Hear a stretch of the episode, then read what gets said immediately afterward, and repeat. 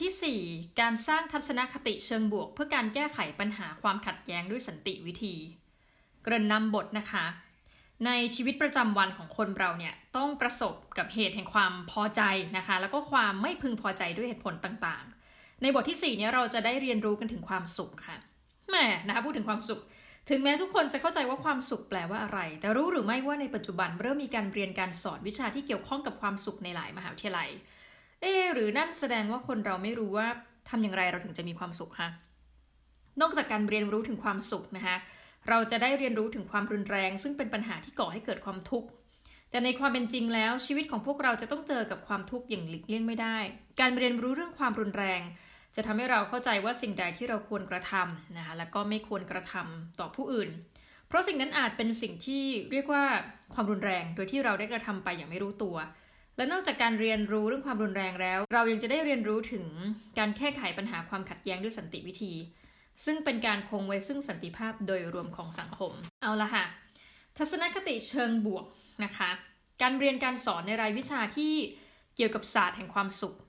ถือว่าได้รับความนิยมมากในประเทศสหรัฐอเมริกา ดังจะได้เห็นจากการเปิดการเรียนการสอนเป็นระบบออนไลน์ ผ่านเว็บไซต์ที่เรียกว่า Massive Open Online Course นะคะ หรือมีตัวย่อว่า MOOC นะคะ M O O C นะคะ เช่นอย่างเว็บไซต์นะคะ coursera.org นะคะ หรือว่า edx นะคะ .org coursera สกดเช่นนี้ค่ะ ccat นะคะ o u r s e r a นะคะ แล้วก็ .org แล้วก็ edx นี่ e นะคะ e elephant แล้วก็ d Denmark นะคะ edx ตัว x นี่คือ extra แบบนั้นนะคะ x แบบตัวแบบกากบาทนะคะ edx.org โดยมหาวิทยาลัยชั้นนำของโลกที่มีการสอนศาสตร์ความสุขนะคะได้แก่ University of California Berkeley นะคะมีการเรียนการสอนวิชา The Science of Happiness นะคะ Yale นะคะ Yale University มีการสอนรายวิชา The Science of Well-being ซึ่งเนื้อหาของการเรียนการสอนเนี่ยเกี่ยวกับความสุขโดยตรง วิชาความสุขเนี่ยไม่ได้มีการเรียนการสอนผ่านคณะด้านวิทยาศาสตร์ สายสุขภาพแต่เพียงเท่านั้นนะคะ คณะทางด้านสายสังคมศาสตร์เช่นบริหารธุรกิจเศรษฐศาสตร์ต่างก็มีวิชาการเรียนการสอนและผลงานวิจัยที่เกี่ยวข้องกับความสุขด้วยเช่นกันนะคะเช่น กรณีของ professor Raj นะคะรักคุณาทานนะคะจากมหาวิทยาลัย Macomb School of Business the University of Texas Austin นะคะอาจารย์ราชเนี่ยนะคะเป็นเชื้อสายอินเดียเนาะทำการสอนรายวิชา A Life of Happiness นะคะ and Fulfillment รายวิชานี้ชื่อก็ค่อนข้างยาวนะคะ A Life of Happiness and Fulfillment ซึ่งมีนักเรียนเนี่ยลงทะเบียนเรียนวิชานี้ผ่าน Coursera เนี่ยมากเกิน 1 0 0 0 0แสนรายในต้นปี 2016 นะคะ แล้วก็รายวิชานี้กลายเป็นวิชาที่ติดอันดับ 1 ใน 10 นะของ Coursera นะคะสำหรับวิชาทางด้านเศรษฐศาสตร์นะคะ ก็ professor นัทวุฒิเผ่าทวีนะต้องเรียกว่าเป็น professor เพราะท่านทำงานที่ต่างประเทศเนาะก็คืออาจารย์นะครับนัทวุฒิเผ่าทวี ผู้เชี่ยวชาญด้านเศรษฐศาสตร์ความสุข และเศรษฐศาสตร์พฤติกรรม เป็นผู้สอนรายวิชา Economics of Well-being นะคะที่มหาวิทยาลัย Warwick นะคะ The University of Warwick สะกดอย่างนี้นะคะ W A R W I C K นี่อ่านแบบ British นะคะก็จะไม่มี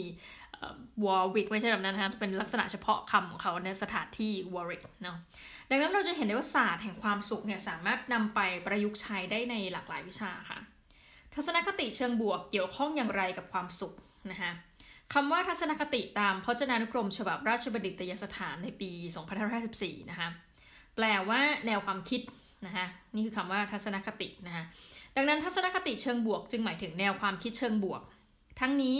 การมีความสุขถือเป็นพื้นฐานทัศนคติเชิงบวก จากผลการจัดอันดับของ World Happiness Report ในปี 2018 พบว่าประเทศที่คนมีความสุขที่สุดนะคะ5อันดับแรกเนี่ย ได้แก่ฟินแลนด์นะคะนอร์เวย์เดนมาร์กไอซ์แลนด์และสวิตเซอร์แลนด์ในส่วนของเอเชียตะวันออกเฉียงใต้นะคะ สิงคโปร์ติดอันดับที่ 34 นะคะตามมาด้วยมาเลเซียเลยติดอันดับที่ 35 นะไทยเราก็ถือว่าเป็นประเทศที่ happy นะคะพอสมควรติดอันดับที่ 46 ฟิลิปปินส์ติดอันดับที่ 71 เวียดนาม อันดับที่ 95 นะอินโดนีเซีย อันดับที่ 96 ลาว อันดับที่ 110 กัมพูชา อันดับที่ 120 และตามมาด้วยเมียนมานะคะ อันดับที่ 130 ในส่วนของประเทศที่มีความสุขน้อยที่สุดนะคะ ใน 5 อันดับแรกได้แก่บุรุนดีนะคะ ประเทศ Central African Republic นะคะ ประเทศ South Sudan นะคะ ประเทศแทนซาเนีย แล้วก็ประเทศเยเมนนะคะนี่เหตุผลว่าทำไมบุคคลในประเทศหนึ่งถึงมีความสุขมากกว่าประเทศอื่นประการหนึ่งก็คือว่า การมีคุณภาพชีวิตโดยรวมที่ดีค่ะ โดยจากการวัดผลนะคะ โดย Social Progress Index นะคะโดย Social Progress เนี่ยหมายความถึงความสามารถของสังคมในการทำให้พลเมืองได้รับความต้องการขั้นพื้นฐาน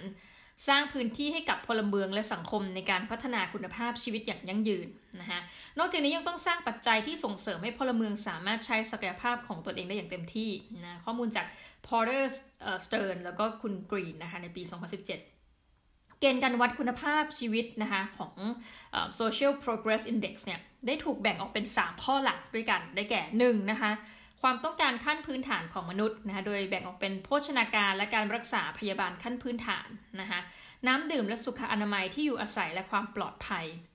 ข้อ2นะคะสุขภาวะขั้นพื้นฐานนะคะแบ่งออกเป็นการเข้าถึงความรู้ขั้นพื้นฐาน การเข้าถึงข้อมูลและการสื่อสาร สุขภาพและคุณภาพของสิ่งแวดล้อมนะคะ ในข้อที่ 3 โอกาสนะคะแบ่งออกเป็นสิทธิส่วนบุคคลนะคะเสรีภาพส่วนบุคคล เสรีภาพในการเลือกการยอมรับความคิดเห็นการรู้สึกเป็นส่วนร่วม การเข้าถึงการศึกษาขั้นสูง ผลของประเทศที่มีคะแนน Social Progress Index สูงสุด 5 อันดับแรกได้แก่นะประเทศแรกก็คือเดนมาร์กนะคะอยู่ที่คะแนน 90.57 เลยนะฟินแลนด์นะคะ 90.53 คะแนนไอซ์แลนด์นะคะ 90.27 คะแนน แล้วก็นอร์เวย์เท่ากันนะคะ 90.27 คะแนน แล้วก็ สวิตเซอร์แลนด์นะคะที่ 90.10 คะแนนนะคะข้อมูลจากคุณพอเตอร์สเติร์นแล้วก็กรีนในปี 2017 ถือว่าเป็นไปในทิศทางเดียวกับระดับความสุขของประชากรในประเทศนั้นๆ เราสามารถอนุมานจากผลคะแนนของ Social Progress Index แล้วก็ World Happiness Report ได้ว่าความสุขของมนุษย์ส่วนหนึ่งขึ้นอยู่กับสภาพแวดล้อมและสังคมนะซึ่งส่วนหนึ่งเป็นผลมาจากการจัดการผ่านนโยบายของภาครัฐ การจัดสรรสวัสดิการและการเมืองการปกครองที่เปิดกว้างให้ประชาชน ได้มีสิทธิเสรีภาพ และมีโอกาสในการใช้ศักยภาพที่ตนเองมีอยู่อย่างเต็มที่ หลังจากที่ได้เห็นผลรวมของความสุข และความก้าวหน้าทางสังคมของประชากรในระดับรัฐแล้ว ในระดับหน่วยศึกษาที่เล็กที่สุด คือการศึกษาความสุขในระดับบุคคล จากผลการศึกษาของวิทยาศาสตร์ความสุข พบว่าอัตราความสุขของมนุษย์ขึ้นอยู่กับจีนส์นะคะถึงร้อยละ 50 ซึ่งเป็นสิ่งที่เราไม่สามารถควบคุมได้นะ เพราะเป็นสิ่งที่เรามีมาตั้งแต่กำเนิดร้อยละ40ของความสุขขึ้นอยู่กับกิจกรรมที่เราทำซึ่งเป็นสิ่งที่เราสามารถควบคุมได้เนาะและอีกร้อยละสิบนะขึ้นอยู่กับสถานการณ์ที่เราเผชิญ เช่น เหตุการณ์สำคัญในครอบครัวการสูญเสียชีวิตคู่นะคะ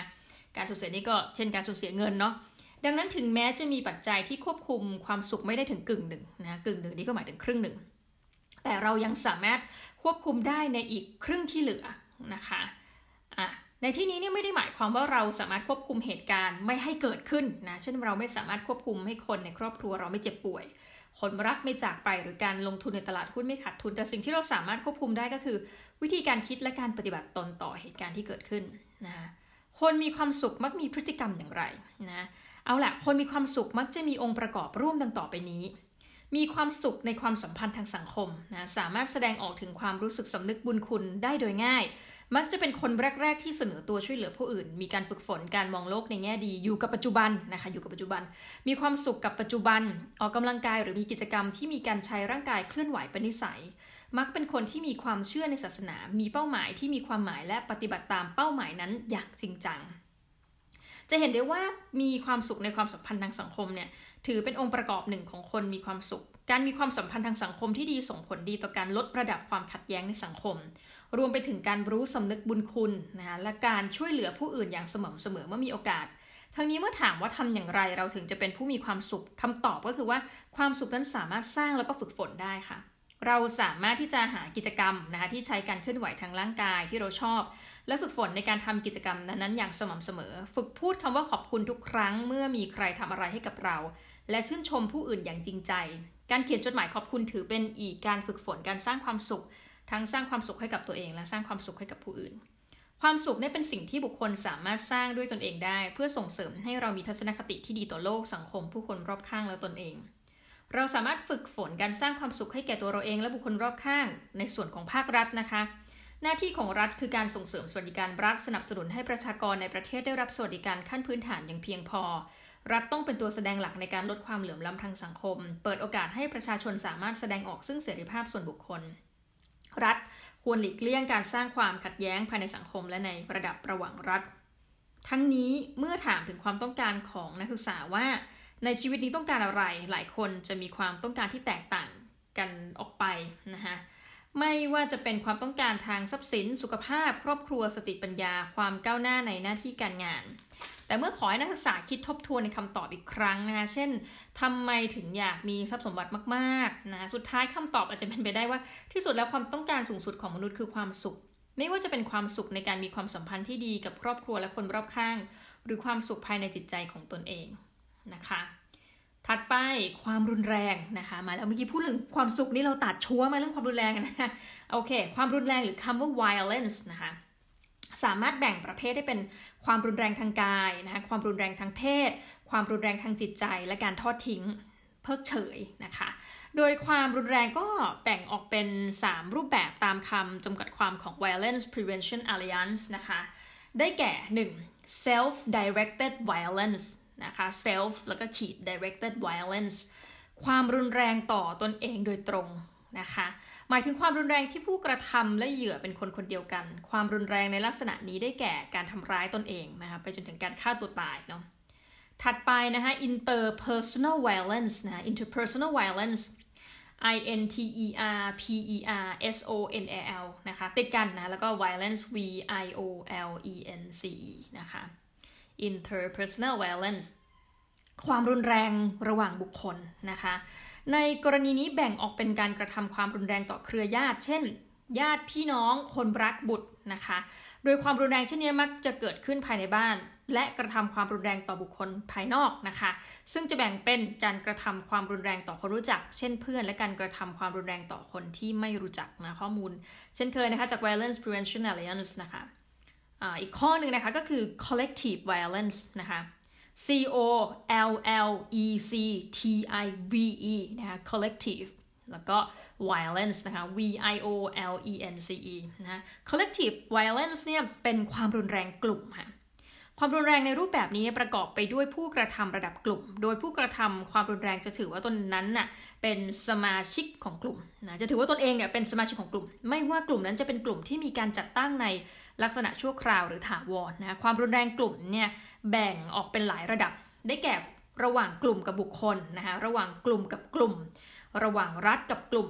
ระหว่างรัฐกับกลุ่ม ผู้ก่อการร้าย โดยเป้าประสงค์ของการใช้ความรุนแรงนี้ เป็นไปเพื่อเป้าหมายทางด้านเศรษฐกิจสังคมหรือการเมือง รูปแบบของความรุนแรง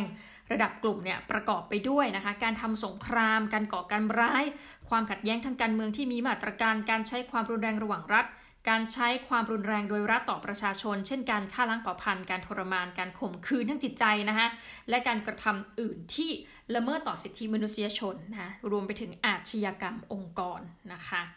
อันนี้นี่เราลืมไปอันหนึ่งนะ self directed violence เดี๋ยวสกดให้ฟังนะจ๊ะ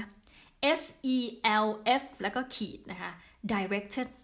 D I R E C T E D นะคะ self directed S E L F ขีด D I R E C T E D directed นะคะ self directed แล้วก็ violence V I O L E N C E นั่นหมายถึงความรุนแรงต่อตอนเองโดยตรงนะคะ เกือบลืม อะ เราไปที่ประเด็นถัดไปนะคะ ปัญหาการใช้ความรุนแรงที่เกิดขึ้นเนี่ยกับเยาวชนในสหรัฐอเมริกาจากสถิติพบว่านะคะกว่าร้อยละ74 ของเยาวชนอายุระหว่าง 10 ถึง 24 ปีในสหรัฐอเมริกาเนี่ยเสียชีวิตด้วย 4 สาเหตุหลักได้แก่นะคะโอ้เยอะมากเลยนะ อุบัติเหตุรถยนต์ร้อยละ22 นะคะ ถัดมาเป็นการบาดเจ็บจากสาเหตุอื่นร้อยละ20 นะคะ ถัดมาก็เป็นการฆ่าตัวตายร้อยละ17 และการถูกฆาตกรรมที่ร้อยละ15 นะ ข้อมูลจากคลานเอ็ดอาลนะคะในปี 2018 ในสหรัฐอเมริกา นักเรียนกว่า 15.7 นะคะร้อยละ 15.7 พกอาวุธติดตัว ซึ่งส่งผลให้นักเรียนร้อยละ 6 เคยถูกข่มขู่หรือทำร้ายด้วยอาวุธนะคะร้อยละ 23.6 เคยทำร้ายร่างกาย หรือถูกทำร้ายร่างกาย ร้อยละ 7.4 เคยถูกบังคับให้มีเพศสัมพันธ์ ซึ่งเป็นตัวเลขที่เท่ากันกับจำนวนนักเรียนที่พยายามฆ่าตัวตายนะคะอืม ในปัจจุบันเนี่ยการเข้าถึงอินเทอร์เน็ตและโซเชียลมีเดียเนี่ยทำให้ผู้คนสามารถสื่อสารถึงกันได้ง่ายขึ้น โดยจากสถิตินะคะเมื่อสิ้นปี 2017 เนี่ยพบว่ามีประชากรจำนวนถึง 4.1 พันล้านคนที่เป็นผู้ใช้งานอินเทอร์เน็ต นั่นแสดงว่าอัตราการเข้าถึงอินเทอร์เน็ตของประชากรโลกสูงถึงร้อยละ 54 นะฮะโดย Internet World Stats ปี 2018 นอกจากนี้ Facebook เองเนี่ยยังมีผู้ใช้งานมากกว่า 2.2 พันล้านคนในปี 2018 และในทุกๆวันมีคนใช้งานโซเชียลเน็ตเวิร์กมากกว่า 1.45 พันล้านคนนะข้อมูลจาก Al Jazeera นะคะในปี 2018 ปัญหาด้านความรุนแรงที่เกิดขึ้นจากการใช้โซเชียลมีเดียคือ Cyber Bullying ซึ่งหมายถึงการรังแกที่เกิดขึ้นผ่านการใช้อุปกรณ์ดิจิทัล เช่นมือถือ คอมพิวเตอร์ และแท็บเล็ต โดยการรังแกนี้จะออกมาในรูปแบบข้อความรูปภาพนะคลิปที่ส่งออกมาทาง SMS โซเชียลมีเดียเช่น Facebook Twitter Instagram นะแอปพลิเคชันเกมออนไลน์นะโดยข้อความรูปภาพและคลิปนั้นสามารถส่งต่อให้แก่บุคคลอื่น และบุคคลอื่นสามารถเขียนวิจารณ์บนแพลตฟอร์ม โดยเนื้อหาที่โพสต์เนี่ยเป็นการทำให้ผู้ถูกกล่าวหาเนี่ยผู้ถูกกล่าวถึงนะคะเขาก็จะเกิดความอับอาย ถูกดูหมิ่นเกลียดชังนะคะนี่เป็นข้อมูลจาก stopbullying.gov นะคะของสหรัฐอเมริกา สำหรับตัวเลขที่นักเรียนอเมริกันเคยถูก cyberbullying พบว่ามีสูงถึงเกือบร้อยละ15 ของนักเรียนทั่วประเทศนะคะ ไม่ใช่น้อยเลยนะ โดยจากสถิตินักเรียนหญิงจะประสบปัญหาการถูก cyberbullying มากกว่านักเรียนชายจ้ะทั้งนี้นะคะ ถ้าอยากไปศึกษาข้อมูลเพิ่มเติมนะเราจะมีบทความที่เราเมาส์กันไว้ละ ก็เป็นบทความท้ายบทนี้ชื่อ Terrace House นะคะ เมื่อ reality show สามารถฆ่าคนได้นะนี่ก็เป็นหนึ่งในกรณีที่เกิดผลกระทบจาก cyber bullying นะคะ โอเค ความรุนแรงเนี่ยถือเป็นทางออกสุดท้ายเนาะในการแก้ไขปัญหาความขัดแย้ง ผลของการแก้ไขปัญหาความขัดแย้งด้วยความรุนแรงไม่ก่อให้เกิดผลดีต่อทั้งตนเองและผู้อื่น การใช้ความรุนแรงก่อให้เกิดผลตั้งแต่ผลกระทบทางด้านจิตใจ ทั้งระยะสั้นและระยะยาว ผลกระทบทางด้านร่างกาย และสุดท้ายผลกระทบถึงชีวิตนะคะ การแก้ไขปัญหาความขัดแย้งด้วยสันติวิธีค่ะ การแก้ไขปัญหาด้วยสันติวิธีเนี่ย เป็นการแก้ไขที่อยู่ขั้วตรงกันข้ามกับการแก้ไขปัญหาผ่านการใช้ความรุนแรง ข้อดีของการแก้ปัญหาด้วยสันติวิธีคือการลดความเสี่ยงในการสูญเสีย ไม่ว่าจะเป็นความสูญเสียทางจิตใจร่างกายหรือชีวิต บทความทางวิชาการที่กล่าวถึงวิธีการยุติความขัดแย้งมีความหลากหลาย ตั้งแต่การใช้วิธีการยุติความขัดแย้งในระดับองค์กร วิธีการยุติความขัดแย้งในโรงเรียน ไปจนถึงยุติความขัดแย้งในระดับสากล เช่น การที่ United Nations ใช้ความพยายามเข้าไปยุติความขัดแย้งในประเทศที่กำลังอยู่ใน war zone นะคะ หรือพื้นที่ที่อยู่ในเขตสงครามความไม่สงบ จะเห็นได้ว่าความขัดแย้งเนี่ยถือเป็นเรื่องสากล แต่ระดับของปัญหาความขัดแย้งเนี่ยมีความแตกต่างกัน เช่น การแก้ไขปัญหาระหว่างการทะเลาะกันของนักเรียนสองคน ย่อมมีวิธีในการแก้ปัญหาที่รวดเร็วกว่าการแก้ไขปัญหาความขัดแย้งระหว่างเกาหลีเหนือและเกาหลีใต้ ซึ่งเป็นปัญหาระดับระหว่างรัฐ นอกจากนี้จำนวนผู้ไกล่เกลี่ย หรือผู้มีหน้าที่นะคะทำหน้าที่เป็นตัวกลางในการแก้ไขปัญหาเนี่ยมีจำนวนไม่เท่ากัน ในกรณีของนักเรียนทะเลาะกันครูฝ่ายปกครองนะคะผู้มีความรู้จักนักเรียนดีในระดับหนึ่งจะสามารถเข้าใจถึงสาเหตุของปัญหา และรู้วิธียุติของปัญหา นั่นหมายความว่าไม่จำเป็นต้องใช้คนกลางเป็นจำนวนมากในการไกล่เกลี่ยปัญหา ในกรณีของเกาหลีเหนือและเกาหลีใต้นั้น ผู้ที่เข้าไปช่วยแก้ไขปัญหามีทั้งภาครัฐอาจารย์มหาวิทยาลัยและองค์การระหว่างประเทศแต่ละฝ่ายที่ช่วยกันแก้ปัญหาต่างมีความเข้าใจในบริบทของปัญหาไม่เท่ากัน นะจากนิยามของฮัตสันดูมาลีนะในปี 2558 การแก้ไขปัญหาความขัดแย้งด้วยสันติวิธีมี 4 ประการหลักได้แก่นะคะการไกล่เกลี่ยข้อพิพาทผ่านบุคคลกลางนะคะ mediation นะคะเหมือนมีเดียนะเวลาสะกดนะคะ M E D I A T I O N นะ mediation นะคะ ถัดไปการใช้วิธีทางกฎหมายนะคะ การใช้วิธีการทางกฎหมายในการไกล่เกลี่ยนะ litigation นะ L I T I G A T I O N นะ litigation นะเช่น มาแล้วนะคะ การฟ้องร้องการประท้วงและะเผชิญหน้ากันอย่างสันตินะนี่ข้อถัดไปนะ litigation ในตัวอย่างคือการฟ้องร้องนะแล้วก็ข้อถัดไปคือการประท้วงนะคะแล้วก็การเผชิญหน้ากันอย่างสันตินะ non violence confrontation NON แล้วก็ขีด V I O L E N C E นะ non violence แล้วก็ confrontation C O N F R O N T A T I O N นะคะ non violence confrontation และประการที่ 4 นะคะ การจัดการความขัดแย้งแบบมีส่วนร่วมนะคะก็คือ consensus building conflict management นะคะการจัดการความขัดแย้งแบบมีส่วนร่วมนะคะ C O N S E N S U S นะคะ consensus building ก็ B U I L D I N G นะคะ B U I L D I N G conflict C O N F L I C T แล้วก็ management นะคะ M A N A G E M E N T นะคะ consensus building conflict management หมายถึงการให้ผู้ที่มีส่วนได้ส่วนเสียโดยตรงของความขัดแย้งนั้น มาหารือเพื่อหาข้อแก้ไขในทางออกร่วมกันนะคะ นี่ข้อมูลจากคุณสริตลิมปะรังสีอ้างถึงในคุณฮัสสันดูมาลีปี 2558 นะคะ ในหน้านี้มีรูปภาพนะคะเป็นลำดับที่ 11 เป็นรูปภาพที่อาจจะไปถ่ายเอง เป็นภาพที่มีชาวเยอรมันจำนวนหนึ่งนะคะยืนประท้วงหน้าสถานทูตเกาหลีเหนือด้วยความสงบนะคะก็เหมือนกับจริงๆไม่ไม่มีอะไรที่เขาเรียกว่าเป็นการใช้ความรุนแรงแล้วก็มายืนถือป้ายนะโดยปกติ จริงๆไม่ได้ตะโกนไม่ได้อะไรนะคือยืนอย่างด้วยความสงบจริงๆนะฮะ อาจารย์ไปถ่ายรูปนี้ที่หน้าสถานทูตเกาหลีเหนือนะคะที่เบอร์ลินเยอรมนีในปีพุทธศักราช 2561 ที่ผ่านมานะคะทีนี้นิตยสาร Times นะคะได้จัดอันดับ 10 ภาพการประท้วงอย่างสันติในประวัติศาสตร์นะดังต่อไปนี้คือเราไม่ได้เอาภาพมาให้ดูนะเพราะว่าเป็นเรื่องของลิขสิทธิ์แต่ว่าเราจะเล่าเหตุการณ์ของภาพไปแล้วกันเนาะหนึ่งนะคะ เป็นภาพของคุณจอห์นเลนนอนนะแหม The Beatles นะคะแล้วก็คุณโยโกโอโนนะภรรยาคุณจอห์นเลนนอนได้ทำการประท้วงเพื่อต่อต้านสงครามเวียดนามด้วยการติดป้ายไว้ตรงหน้าต่างของโรงแรมที่พักเป็นข้อความว่า Hair Peace และ Bed Peace นะคะ โดยใช้วิธีการสะกดคำว่า please นะได้โปรดเนี่ยเป็น peace นะก็วงเล็บสันติภาพนะคะเฮนรี่ภาพที่2เฮนรี่เดวิดโตโรนะคะได้ทำการประท้วงรัฐบาลนะคะด้วยวิธีการเพิกเฉยผ่านการปฏิเสธการจ่ายภาษี เพราะคิดว่าทำไมเราต้องจ่ายเงินภาษีให้กับรัฐบาลภายใต้กฎหมายที่ไม่ยุติธรรมเออนะคะแล้วก็รูปที่3นะคะอินเนสมิลคอลแลนด์บอสเซเวียนนะคะและคณะได้ขี่ม้า มานะพร้อมแต่งชุดสีขาวเดินทางมายังวอชิงตันดีซีเพื่อทำการเรียกร้องให้รัฐบาลออกกฎหมายให้ผู้หญิงสามารถไปเลือกตั้งได้ นี่เรียกว่านารีขี่ม้าขาวของแท้จริงนะคะ ถ้าชื่ออะไรอ่านผิดที่ขออภัยชื่อภาษาอังกฤษนะมึงเราเราสะกดสะกดยากมากเลยนะคะแต่ว่าเราจะเล่าเรื่องราวให้ฟังแล้วกันเนาะนะคะคนที่4นะคะโมฮันดัสการทีและคณะนะคะมาตมาคานทีแหละนะและคณะ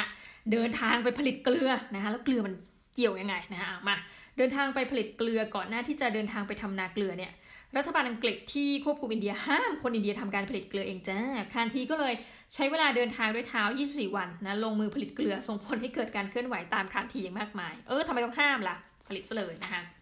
ข้อที่ 5 นะคะรูปภาพที่ 5 United Auto Workers นะคะในช่วงเศรษฐกิจตกต่ำของสหรัฐอเมริกานะ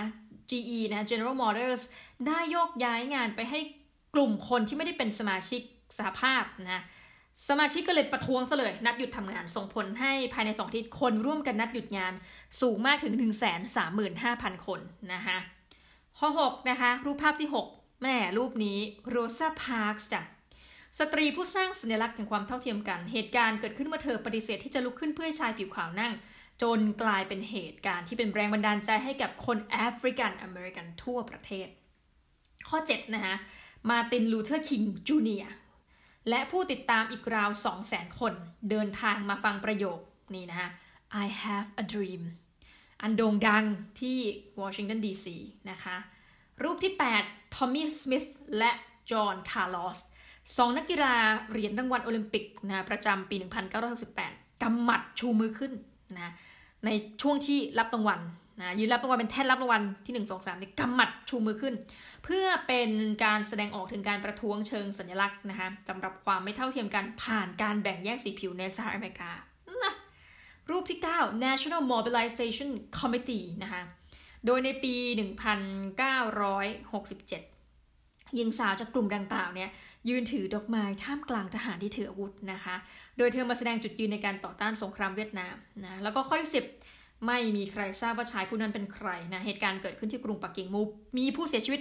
กว่า 200 คนชายผู้นี้ไปยืนขวางนะรถถังของทหารอ่าเจ๋งมาละนะคะก็จากตัวอย่างของเหตุการณ์ประท้วงอย่างสันติในประวัติศาสตร์เราพบว่าวิธีการแก้ไขปัญหาความขัดแย้งด้วยสันติเนี่ยนะมีวิธีที่หลากหลาย โดยแต่ละวิธีเนี่ยมีการใช้เวลาและจำนวนคนในการเข้าแก้ไขปัญหาในระดับที่แตกต่างกัน ทั้งนี้จะเห็นได้ว่าผู้ใช้วิธีการแก้ไขปัญหาอย่างสันติ เช่นการทีเนี่ยนะคะ สามารถดึงกลุ่มคนให้มาเข้าร่วมการประท้วงอย่างสันติได้เป็นจำนวนมากคานทีใช้หลักการทำให้ดูเป็นตัวอย่างจ้ะในการฝ่าฝืนคำสั่งของรัฐบาลอังกฤษ ในขณะที่มาตินลูเทอร์คิงเนี่ยมาตินลูเทอร์คิงจูเนียนะคะใช้วิธีการที่แกถนัดคือพูดนะคะเพราะว่าแต่เดิมเนี่ยแกก็เป็นนักเทศน์อยู่แล้วนะคะภาษาในการพูดของเขาเนี่ยสามารถตรึงความประทับใจให้กับคนจำนวนมากได้ นอกจากนี้ในกรณีอื่นๆ มีการแสดงออกในเชิงสัญลักษณ์ เช่น ดอกไม้ แทนสันติภาพซึ่งเป็นภาพลักษณ์ตรงกันข้ามกับฝ่ายรัฐบาลที่กำลังถือปืน นะคะ ในบทความท้ายบทที่4เนี่ยนะคะ ถือเป็น 2 กรณีของการแก้ไขปัญหาความขัดแย้ง ผ่านการใช้วิธีการทางกฎหมายในการไกลเกลี่ยหรือว่า litigation นะคะ ประเด็นที่น่าสนใจสำหรับใน 2 กรณีดังกล่าว คือ ก่อนที่จะมีการจัดการความขัดแย้งผ่านกระบวนการทางศาลเนี่ย ในกรณีแรกเนาะ มีการระดมทุนผ่านทางโลกออนไลน์บนแพลตฟอร์มที่มีชื่อว่า GoFundMe นะคะ G O F U N D แล้วก็ M E นะ GoFundMe ตัวติดกันเลยเนาะ เพราะเป็นชื่อเฉพาะนะ เพื่อนำไปสนับสนุนการแก้ไขปัญหาการล่วงละเมิดทางเพศ อีกกรณีคือการนำเสนอเรื่องราวของผู้ถูกกล่าวหาในคดีฆาตกรรมนะซึ่งนักข่าวนำเรื่องราวของผู้ถูกกล่าวหา มานำเสนอผ่านพอดแคสต์นะคะหรืออย่างที่นักศึกษากำลังฟังอยู่นี่นะพอดแคสต์นะคะทำให้เกิดการเรียกร้องความยุติธรรมไปกับผู้ถูกกล่าวหานะคะก็มีแบบเกิดกระแสอะไรเกิดขึ้นมากมายนะก็ลองไปอ่านบทความนะมีเรื่องโกฟันมีนะบทความเรื่องเมื่อพอดแคสต์ทวงความยุติธรรม เพราะเขาอาจไม่ใช่ฆาตกรนะคะ จริงไม่ต้องอ่านก็ได้ เดี๋ยวหลังจากบทที่สี่นี้จบนะก็จะต่อไปด้วยเลยนะคะด้วยเสียงพอดแคสต์อันสดใสของเราเองนะจ๊ะสรุปนะคะในบทนี้เนี่ยเราได้เริ่มต้นเรียนรู้กันถึงเรื่องความสุขนะคะ ปัจจุบันการเรียนการสอนด้านศาสตร์แห่งความสุขนี่กลายเป็นวิชาที่มีผู้สนใจในการเรียนรู้เป็นอย่างมากนะคะศาสตร์แห่งความสุขนี่มีการเรียนการสอนทั้งในสายวิทยาศาสตร์สุขภาพและสายสังคมศาสตร์ พบว่าในเชิงวิทยาศาสตร์เนี่ย ความสุขมาจากยีนของมนุษย์นะเราเรียกเป็นภาษาอังกฤษ genes ของมนุษย์นะคะถึงกึ่งหนึ่งนะซึ่งเป็นสิ่งที่มนุษย์ไม่สามารถควบคุมได้ เพราะถือเป็นลักษณะโดยธรรมชาติกำเนิดนะอย่างไรก็ตามความสุขอีกครึ่งที่เหลือเป็นสิ่งที่มนุษย์สามารถเลือกที่จะเรียนรู้นะคะ และรับมือกับสถานการณ์ที่กำลังเผชิญด้วยทัศนคติเชิงบวก ความสุขสามารถสร้างได้จากการฝึกฝน และความสุขสามารถสร้างได้จากกิจกรรม อันแสนธรรมดาสามัญนนะคะ เหตุผลที่เราศึกษาเรื่องความสุขและทัศนคติเชิงบวก ก็เพื่อเราจะได้หลีกเลี่ยงการใช้ความรุนแรงในการแก้ไขปัญหาความขัดแย้งนะฮะ violence นะคะหรือว่าความรุนแรงเนี่ยมีทั้งความรุนแรงทางร่างกาย ความรุนแรงทางจิตใจ ความรุนแรงทางเพศ และการทอดทิ้ง ซึ่งถือเป็นความรุนแรงอย่างหนึ่งที่ผู้มีอำนาจเหนือกว่ากระทำกับผู้ไม่มีอำนาจ เช่น การที่พ่อแม่ทิ้งบุตร รัฐบาลทอดทิ้งประชาชน องค์การระหว่างประเทศทอดทิ้งรัฐ ที่กำลังประสบปัญหาภายในประเทศ การใช้ความรุนแรงแบ่งออกเป็นการใช้ความรุนแรงต่อตนเอง การใช้ความรุนแรงต่อบุคคลอื่น และการใช้ความรุนแรงโดยกลุ่ม ทั้งนี้นะคะความรุนแรงเนี่ยที่ส่งผลต่อจิตใจ เช่นไซเบอร์บูลลี่เนี่ยถือเป็นปัญหาที่ส่งผลกระทบต่อเยาวชนในยุคปัจจุบัน การแก้ไขปัญหาความขัดแย้งด้วยสันติวิธีถือเป็นวิธีการแก้ไขปัญหาโดยหลีกเลี่ยงการใช้ความรุนแรงนะคะ วิธีการแก้ไขปัญหาความขัดแย้งด้วยสันติวิธีตามนิยามของฮัสสันดูมาลีในปี 2558 นะคะ ได้แก่ การใช้คนกลางเป็นผู้ให้การช่วยเหลือแก้ไขความขัดแย้งระหว่างคู่กรณี การใช้วิธีการทางกฎหมายโดยตรง การประท้วงนะคะ และการสรรหาความร่วมมือผ่านการประชุมหารือนะจ๊ะจบบทที่ 4 เป็นอันเรียบร้อย แต่อย่าเพิ่งไปไหนนะคะ ถ้าแบบว่าอยากจะมีความสนุกสนานนะเราไปฟังบทความอื่นๆในบทความพิเศษที่เราเขียนกันต่อในท้ายบทนี้นะคะสำหรับวันนี้เดี๋ยวเราก้าวล่วงเข้าไปเจอในบทที่5ใน episode ถัดไป สวัสดีจ้า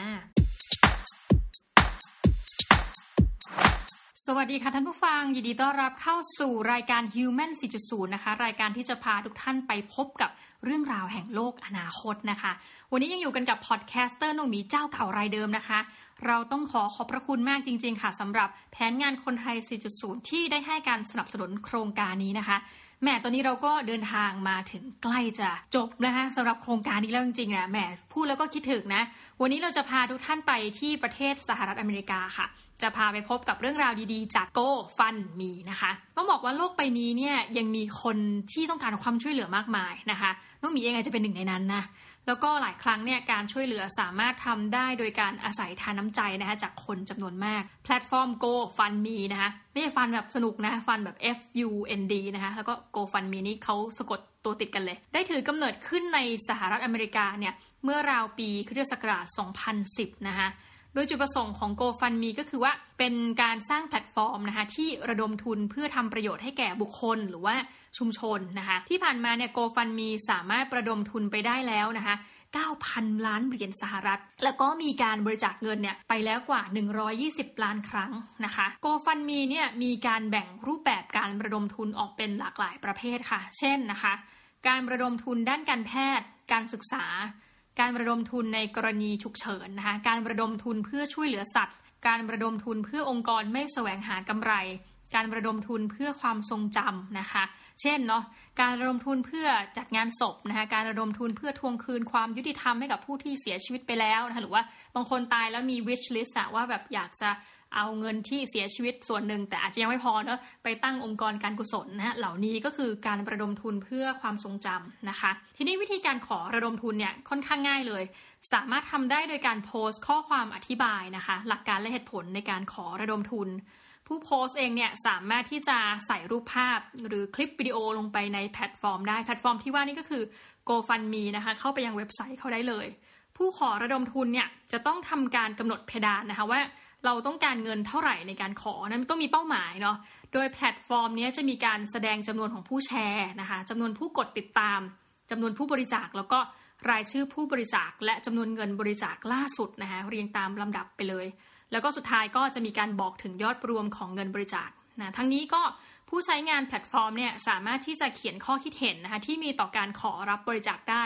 ก็เหมือนกับแพลตฟอร์มที่ เหมือนคุยต่อกันนะคะว่าเอ้ยถ้ามีคำถามใดๆก็สามารถเขียนแล้วก็เปิด public ได้ แล้วก็ผู้ที่จัดโครงการก็อาจจะมาตอบนะคะทีนี้ต้องบอกว่า GoFundMe เนี่ยก็อยู่ได้นะคะ อยู่ได้ด้วยการเก็บค่าธรรมเนียมจากผู้บริจาค โดยค่าธรรมเนียมการบริจาคเนี่ยในแต่ละประเทศจะมีจำนวนไม่เท่ากันค่ะ ตัวอย่างเช่นนะคะ ในสหรัฐอเมริกาเนี่ยในทุกๆ การบริจาคหนึ่งครั้งนะคะจะมีค่าธุรกรรมทางการเงินเนาะร้อยละ 2.9 นะคะแล้วก็ GoFundMe เองเขาก็จะเก็บนะเก็บเงินเนี่ยจากการบริจาค ทุกครั้งนะครั้งละ 0.3 เหรียญสหรัฐต่อครั้ง ต้องบอกนี้ว่าตัวธุรกรรมทางการเงินก็จะไม่ได้ไป GoFundMe ใช่ไหมจะไปที่อาจจะเป็นแพลตฟอร์มธนาคารหรืออะไรก็ว่าไปนะคะ ในกรณีของประเทศโปรตุเกสอันนี้ยกตัวอย่างเพราะเขามีหลายประเทศคือแต่ละอันเนี่ยก็คิดไม่เท่ากันโปรตุเกสนี่แอบแพงนะจะมีค่าธรรมเนียมเฉพาะของ GoFundMe ไปเลยร้อยละห้าเราเข้าใจว่าเขาต้องไปเสียภาษีอะนะคะแล้วก็ค่าธุรกรรมทางการเงินนะคะร้อยละ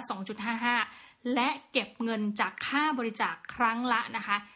2.5 ยูโร โอ้ ค่อนข้างแพงพอสมควรนะคะ ที่ผ่านมานะคะ โครงการที่สามารถระดมทุนได้สูงสุดจากแพลตฟอร์ม GoFundMe ก็คือโครงการที่มีชื่อว่า Times Up Legal Defense Fund นะคะอู้สูงจริงๆ สามารถระดมทุนไปได้ถึง 24.2 ล้านเหรียญสหรัฐ แอบเห็นชื่อคนบริจาคหนึ่งคนนะคะ ล่าสุด 50,000 เหรียญเนี่ย คือคุณเมอริลสตรีปนะคะ คือตอนนี้เขาเลิก ขอรับบริจาคไปแล้ว แต่ว่าชื่อสุดท้ายพอดีเป็นชื่อเธอ แต่เราคิดว่าน่าจะเป็นตัวจริงนะนะคะการระดมทุนที่ว่านี้นะคะของโครงการ Times Up Legal Defense Fund เนี่ยเป็นไปเพื่อช่วยเหลือสตรีที่ตกเป็นเหยื่อจากการถูกล่วงละเมิดทางเพศในที่ทำงานค่ะ แล้วก็สาเหตุที่โครงการนี้ประสบความสำเร็จอย่างยิ่งนะในการระดมทุนก็คือว่า เขามีการเคลื่อนไหวในประเด็นนี้นะคะมีที่มาจากการเปิดโปงกรณีของการล่วง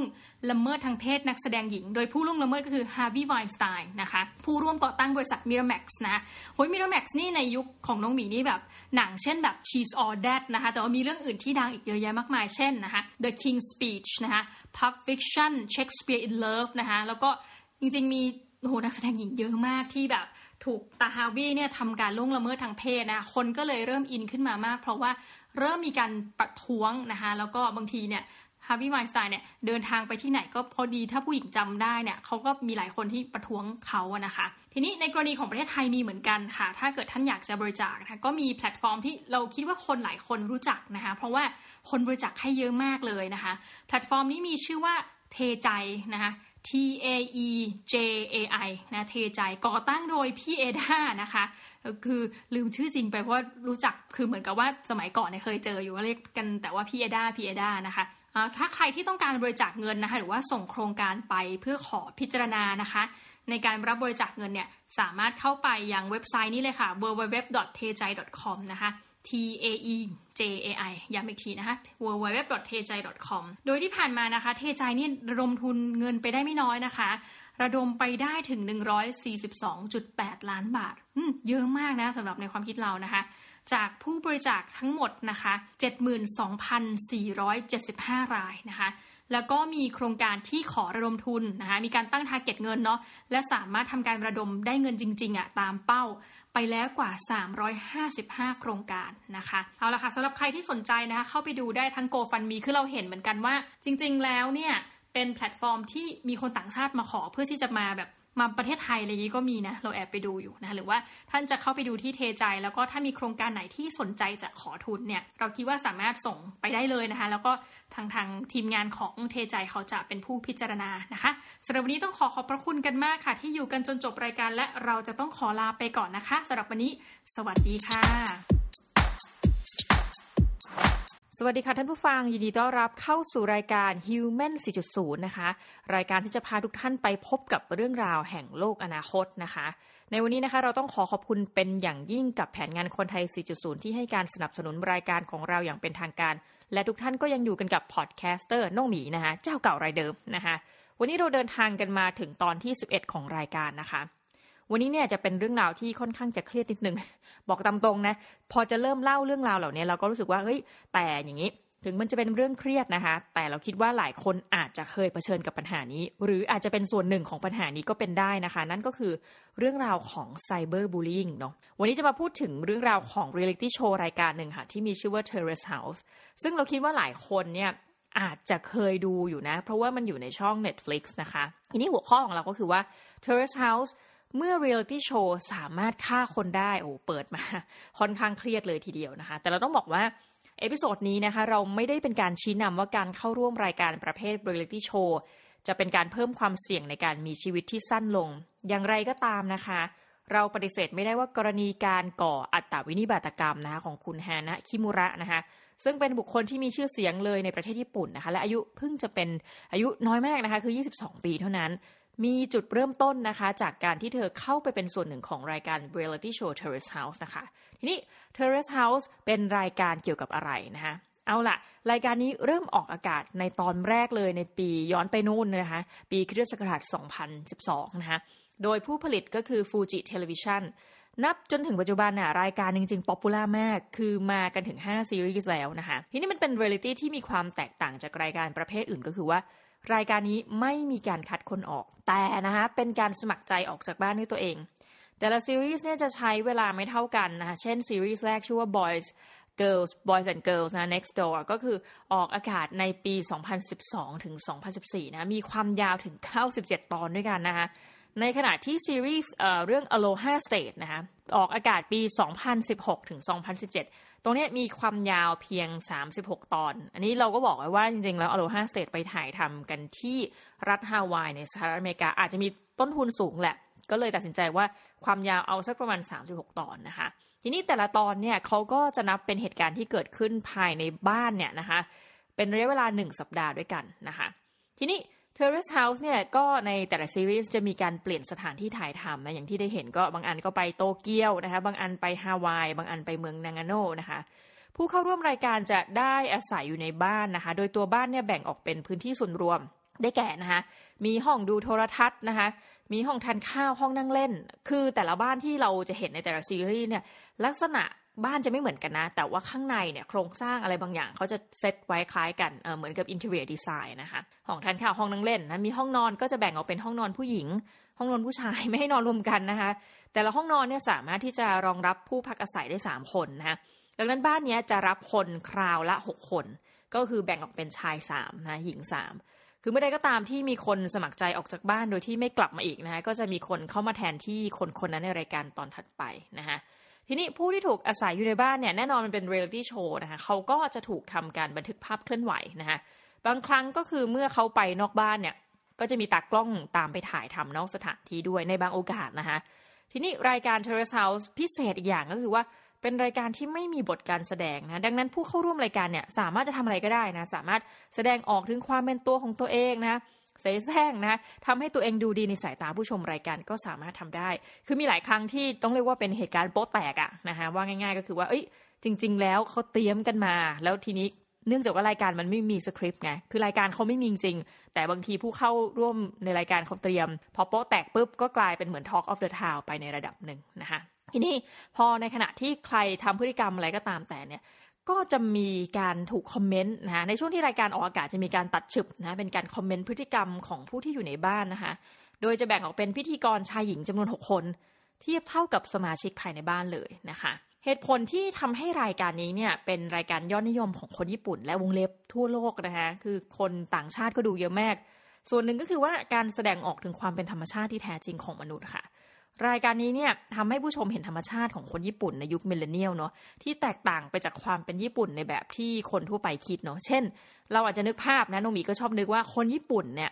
ทั่วไปก็คือทำงานใส่สูตรนะคะขึ้นรถไฟไปทำงานทำงานจนถึงดึก บางครั้งก็ต้องอยู่กับเพื่อนร่วมงานพบปะสังสรรค์กันเนาะหลังงานเลิก เสร็จปุ๊บ นะคะดึกๆเดินทางขึ้นรถไฟกลับบ้านนะตื่นเช้ามาทำงานใหม่เราก็คิดว่าชีวิตคนญี่ปุ่นที่อยู่ในวัยทำงานเนี่ยน่าจะวนเวียนอยู่ประมาณเนี้ยแต่ว่าผู้เข้าร่วมรายการ Terrace House เนี่ยค่ะเป็นคนญี่ปุ่นที่มีวัฒนธรรมในการทำงานที่ต่างออกไป ซึ่งมันเป็นอะไรที่แปลกใหม่สำหรับคนต่างชาติอย่างเรานะ เช่นนะคะ เขาจะเอาคนที่เป็นฟรีแลนซ์มานะเป็นนักกีฬาทีมชาตินะคะนักดนตรีนักร้องนางแบบนายแบบช่างไม้นะคะแล้วก็นักศึกษาที่ทำงานพิเศษ ทีนี้เรามาดูเรื่องราวของการวิจัยสักนิดนึงนะคะ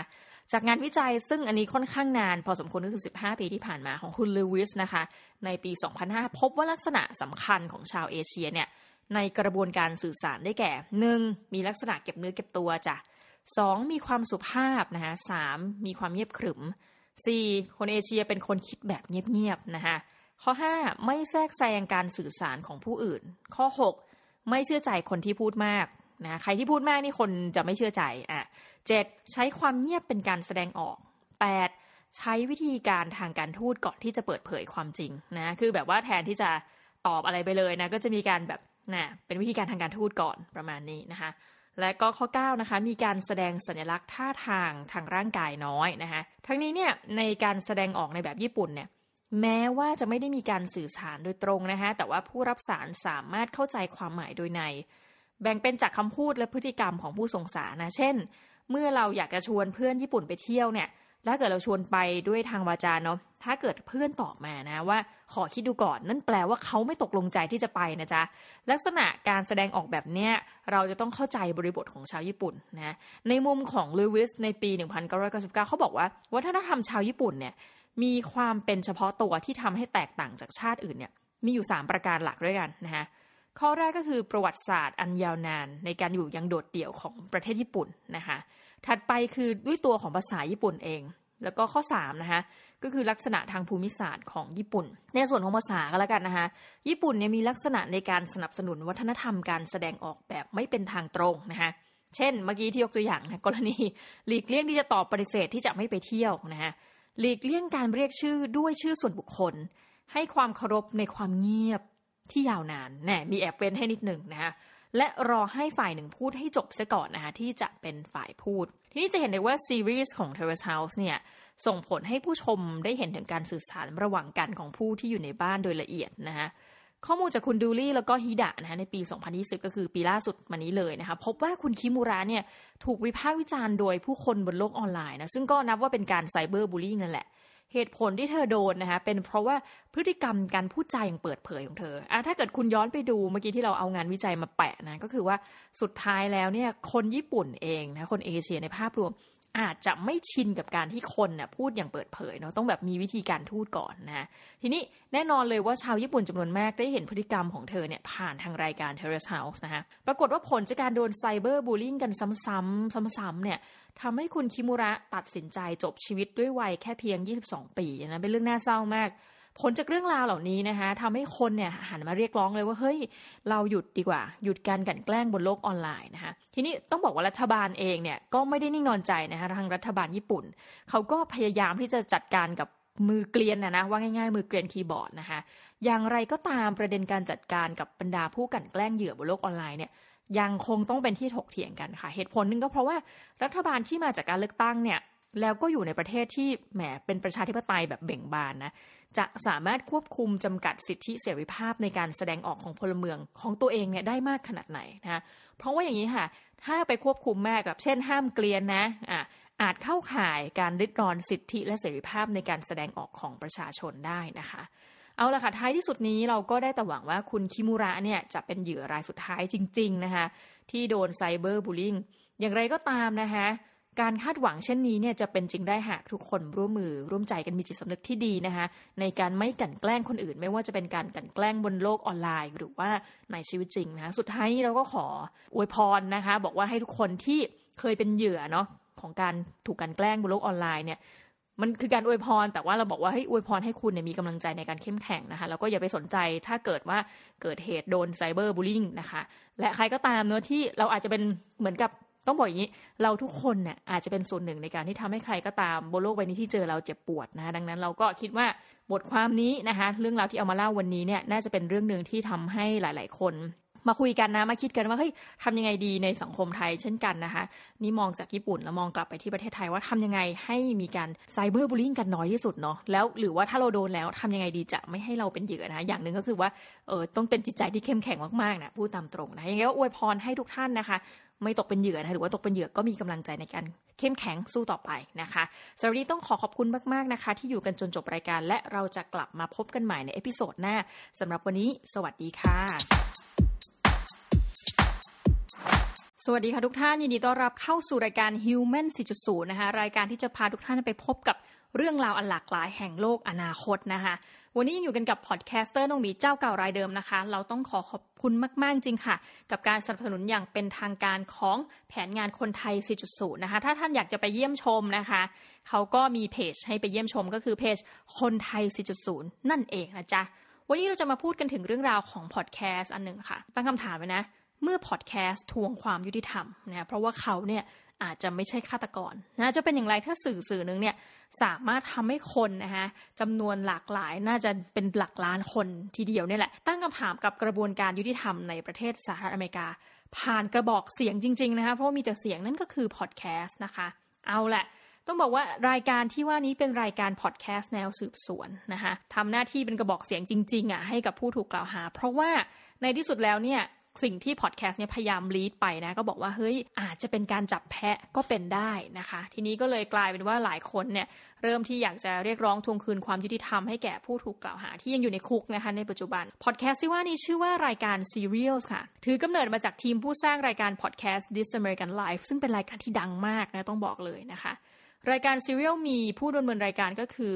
คุณเซราโคนิกนะคะซึ่งเธอเป็นทั้งนักข่าวแล้วก็ผู้จัดรายการพอดแคสต์นะคะ ในปี 2014 เนี่ยรายการซีเรียลก็ได้ถือกำเนิดขึ้นนะคะ ปรากฏว่าผลจากการเกิดของรายการนี้สั่นสะเทือนเลยต้องบอกงี้ ส่งผลต่อการเปลี่ยนแปลงพฤติกรรมของผู้ฟังพอดแคสต์ในอเมริกา กล่าวคือว่าแต่เดิมเนี่ยเหมือนกับช่วงปีที่ 2014 นั้นนะนะคะผู้ฟังพอดแคสต์เนี่ยยังถือว่าเป็นกลุ่มเฉพาะนะโตค่อนข้างช้าเลยแหละ Serial เนี่ยได้ส่งผลให้เกิดการเพิ่มปริมาณของผู้ฟัง คือหมายความว่าผู้ฟังกลุ่มนี้ แต่เดิมไม่ได้ฟังพอดแคสต์เลย แต่เพราะ Serial ทำให้คนหันมาฟังพอดแคสต์ในอเมริกาเพิ่มขึ้น ประมาณการว่าใน 7 สัปดาห์เท่านั้นนะคะ มียอดดาวน์โหลดก็คือยอดที่คลิกฟังเนี่ยรายการ Serial สูงถึง 10 ล้านครั้งกันเลยทีเดียว เยอะมาก เยอะมากนะคะประชากรอเมริกามีประมาณ 300 กว่าล้านคนนะอันนี้คือยอดฟัง 10ล้านครั้งอะนะคะ ความแตกต่างระหว่างพอดแคสต์ Serial นะคะเมื่อเปรียบเทียบกับพอดแคสต์รายการอื่นๆ คือทำไมอะรายการนี้ถึงพิเศษเนาะคือลักษณะในการดำเนินเนื้อเรื่องค่ะ คือพอดแคสต์ทั่วไปเนี่ยจริงๆจะเป็นพอดแคสต์ที่ถ้าบอกเลยนะว่า ถ้าต้นทุนไม่สูงนะมีก็มีการดำเนินรายการปกติ พูดคุยผ่านการสัมภาษณ์นะคะเป็นรายการที่มีพิธีกรดำเนินรายการหลักนะหรือว่ามีพิธีกรมากกว่าหนึ่งคน แต่เราจะรู้ว่าขอบเขตของเงินนะที่ต้องใช้ในประมาณเท่าไหร่ ปรากฏว่าสิ่งที่ซีเรียลทำให้แตกต่างออกไป คือว่าพิธีกรทำหน้าที่ในการเป็นผู้บรรยายเนื้อหานะเป็นเนเรเตอร์ มีการตัดสลับน้ำเสียงของผู้ถูกสัมภาษณ์หลายคนเลยนะคะ เข้ามาอย่างรายการคือมีการเก็บข้อมูลเยอะ มีการลงพื้นที่ด้วยนะคะพอดแคสต์ในลักษณะเช่นนี้นะคะมีกระบวนการทำรายการเนี่ยไม่ต่างจากรายการสารคดีนะนี่เป็นความเห็นส่วนตัวจริงๆ แต่ว่าถือว่าเป็นสารคดีประเภทเสียง ซึ่งจะต้องใช้เวลานะคะในการเก็บข้อมูล ยาวนานกว่าจริงๆนะคะกับรายการพอดแคสต์ทั่วไปเมื่อเปรียบเทียบกันซีรีส์เนี่ยจริงๆ มีมา 3 ซีรีส์แล้วนะคะในซีรีส์แรกเนี่ย เปิดมาปุ๊บปังเลยนะพูดตามตรง เป็นเรื่องราวเกี่ยวกับคดีฆาตกรรมนะคะในเมืองเบลติมอร์ในรัฐแมริแลนด์นะซึ่งผู้ถูกดำเนินคดีในข้อหาฆาตกรรมก็คือคุณ Adnan Syed นะคะซึ่งเป็นคนอเมริกันนี่แหละนะแต่มีเชื้อสายนะคะในต่างชาตินะคะส่วนผู้ถูกฆาตกรรมก็คือคุณ Hae Min Lee เช่นกันนะคะเป็น Asian American นะเธอ Hae Min Lee นี่ถ้าเกิดทุนเดาก็คือว่าเป็นคนเกาหลีนะคะมีเชื้อสายเกาหลีเนาะ คือ Adnan Syed เนี่ยเคยเป็นแฟนกับคุณ Hae Min Lee มาก่อนนะเคยเป็นเนาะเขาเป็นอดีตแฟนสาวนะคะเหตุการณ์นี้นี่เกิดขึ้นมานานแล้วค่ะตั้งแต่ปี 1999 นะคะ โดยคุณซายิดเนี่ยได้ถูกจองจำในคุกตั้งแต่หลังการถูกตัดสินว่ามีความผิดนะจวบจนถึงปัจจุบันเนี่ยเป็นระยะเวลายาวนานกว่า 20 ปีแล้วนะคะ ทีมงานผู้จัดทำซีเรียลเนี่ยเขาได้ลงพื้นที่เลยเพื่อนำเสนอเรื่องราวนะคะ ที่เกิดขึ้นเนาะ ผ่านรูปแบบสิ่งที่เราเรียกว่าสื่อเชิงสืบสวนนะคะอันนี้ก็เรียกว่า investigative journalism ซึ่งเป็นอะไรที่หลังๆอะ่ะสื่อต่างประเทศเริ่มให้ความสนใจเรื่องนี้เยอะมากนะคะ investigative journalism ทีนี้เราขอเอานิยามนะคะ ข่าวเชิงสืบสวนเนี่ยนิยามถึงจากคุณฮันเตอร์นะคะในปี 2011 อ้างถึงนะคะในมูลนิธิสื่อมวลชนศึกษา ข่าวเชิงสืบสวนหมายถึงการมุ่งนะคะเปิดโปงเรื่องราวต่างๆ ที่เกี่ยวข้องกับประโยชน์สาธารณะ ซึ่งอาจถูกปกปิดอย่างตั้งใจ โดยผู้มีอำนาจหรืออาจเป็นเรื่องที่ถูกมองข้ามอย่างไม่ตั้งใจจากความคลุมเครือของเหตุการณ์ความวุ่นวายต่างๆนะที่ต้องใช้วิธีการวิเคราะห์ และสืบหาหลักฐานนี่ไฮไลท์ตรงนี้ค่ะสืบหาหลักฐานทั้งจากข้อมูล เอกสารที่มีลักษณะเปิดเผยอยู่แล้ว และข้อมูลนะคะหรือเอกสารที่มีลักษณะการปิดเป็นความลับ ดังนั้นคือถ้าคุณตัดใจนะว่าคุณจะเป็นนักข่าวในกระบวนการแบบนี้มันก็เป็นอะไรที่ต้องทำงานเยอะมากนะคะ ทีนี้ต้องบอกว่าจากการทำข่าวเชิงสืบสวนเนี่ยแล้วก็ถ่ายทอดเรื่องราวเหล่านี้ลงไปในพอดแคสต์ทำให้ประชาชนสหรัฐและผู้ฟังรายการในต่างประเทศเนี่ยตั้งคำถามจริงๆค่ะว่าเฮ้ยตกลงแล้วใครเป็นฆาตกรที่ฆ่าเฮมินลี เพราะว่าอัตนันซายิดปฏิเสธมาจนถึงวันนี้ก็ยังปฏิเสธนะ เป็นเวลากว่า 2 ทศวรรษแล้วเขาถูกตัดสินจำคุกแบบตลอดชีวิตนะนะคะเพราะว่าอะไรที่ทำให้คนตั้งคำถาม เพราะว่ารายการเนี้ยทำถ่ายทอดเรื่องราวนะที่เป็นคุณให้แก่ซายิดผู้ถูกกล่าวหานะคะ คือเขาก็ยังยืนยันความบริสุทธิ์เอง เขาบอกเลยว่าเขาไม่มีส่วนรู้เห็นนะในการฆาตกรรม แต่ว่าทำยังไงได้นะคะ ถูกตัดสินว่ามีความผิดเหตุผลเดียวคือ เขาไม่สามารถอธิบายได้ว่าในระยะเวลาที่เกิดเหตุฆาตกรรมเขาทำอะไรอยู่ แต่เขาก็บอกเหมือนกันว่าเฮ้ยพูดเป็นรายการเจ๋งมาก ถามลูกถามหลานเองว่า เออวันนั้นทำอะไรอยู่ แล้วปรากฏว่าคนส่วนมากอะก็จำไม่ได้จริงนะว่าอ่างเช่น น้องมีถาม พุธที่แล้วเวลาบ่ายสามทุกท่านทำอะไรอยู่ ใครจะตอบได้นะเขาบอกแล้วนี่คือในปี 1999 ที่เกิดก่อนที่แบบนึกออกไหมปัจจุบัน iPhone จะ track ทุกคนได้ว่าไปไหนมานะคะแล้วก็คือมีกรณีนี้กรณีที่หนึ่งคือ ไม่สามารถที่จะบอกได้ว่าตัวเองอยู่ไหน นอกจากนี้เนี่ยยังถูกกล่าวหาโดยเพื่อนของตัวเอง แต่เรียกว่าเป็นเพื่อนก็นะเป็นเพื่อนแบบว่าเพื่อนรักขักเรียมโหด คือคุณเจไวส์นะคะว่าไซยิดเนี่ยเป็นคนฆาตกรรมเฮมินลีเลย คือไวส์เนี่ยเขาเล่าเหตุการณ์ละเอียดมากนะคะ ถึงแม้จะมีหลักฐานว่าเขาเองเนี่ยมีความสับสนในการต่อมาเนาะในการเล่าเรื่องเนี่ย แต่ผลจากการให้การต่อสารถือเป็นเหมือนกับตัวละครสำคัญที่ทำให้ซายิดเนี่ยถูกตัดสินว่ามีความผิดฐานก่อเหตุฆาตกรรมในที่สุดนะคะ ทีนี้ผลของการจัดรายการซีเรียลเนี่ย ก็ทำให้มีการสร้างสารคดีถัดมาเนาะไปสร้างในช่อง HBO นะคะหรือว่า Home Box Office นะคะชื่อว่า The Case Against Adnan Syed ออกอากาศในปีที่ผ่านมาค่ะ 2019 นะคะ มีการออกหนังสือที่เกี่ยวข้องกับอัดนานซายิดเยอะมากนะคะ คือไปหามาจากเว็บ Amazon เช่น Adnan Story The Search for Truth and Justice After Serial นะคะ Adnan Syed The Truth Behind the Serial Case and the Murder of Hae Min Lee นะ American Crime Story Volume 1 Adnan Syed and Making a Murderer คือทั้งหมดทั้งมวลเห็นไหมว่าเป็นผลจากพอดแคสต์หมดเลยนะผลจากพอดแคสต์จริง ๆ แล้วก็เพราะซีรีส์เรื่องนี้แหละทำให้คุณ Sarah Koenig นะ podcaster ที่เล่าเป็น narrator ประจำรายการเนี่ยได้รับคัดเลือกเลยให้เป็นหนึ่งในร้อยบุคคลผู้ทรงอิทธิพลในปี 2014 จัดลำดับโดยนิตยสาร Times Magazine นะคะ ต้องบอกอย่างนี้ค่ะ ถึงแม้ว่ารายการพอดแคสต์เนี่ยจะส่งผลให้ชีวิตของอัดนานไซยิดได้รับความสนใจมาก ๆ จริง ๆ นะ จากสื่อมวลชนและก็ประชาชนทั่วไป แต่สุดท้ายแล้วผลก็ยังไม่เปลี่ยนนะคะล่าสุดเขาก็ยังคงถูกจองจำต่อไป และไม่มีโอกาสนะคะได้รับการเปิดพิจารณาคดีอีกครั้ง คือสุดท้ายแล้วเนี่ยสื่อก็สามารถทำหน้าที่ไปได้ถึงจุดหนึ่ง แต่ท้ายที่สุดนะแหม ก็ยังไม่สามารถเปลี่ยนผลการตัดสินใจของฝ่ายตุลาการในระดับรัฐอยู่ดีนะนี่ก็อาจจะเป็นเรื่องที่ต้องเก็บไว้คบคิดเหมือนกันนะคือมันน่าสนใจจริงๆนะถ้าเกิดใครสนใจสามารถไปฟังในพอดแคสต์ได้นะชื่อว่า Serial S E R I A L นะคะสำหรับนี้ต้องขอขอบคุณมากเลยค่ะ ที่อยู่กันจนจบรายการและเราจะกลับมาพบกับทุกท่านอีกครั้งนะคะ ในรายการ Human 4.0สำหรับวันนี้ต้องขอลาไปก่อนนะคะ สวัสดีค่ะ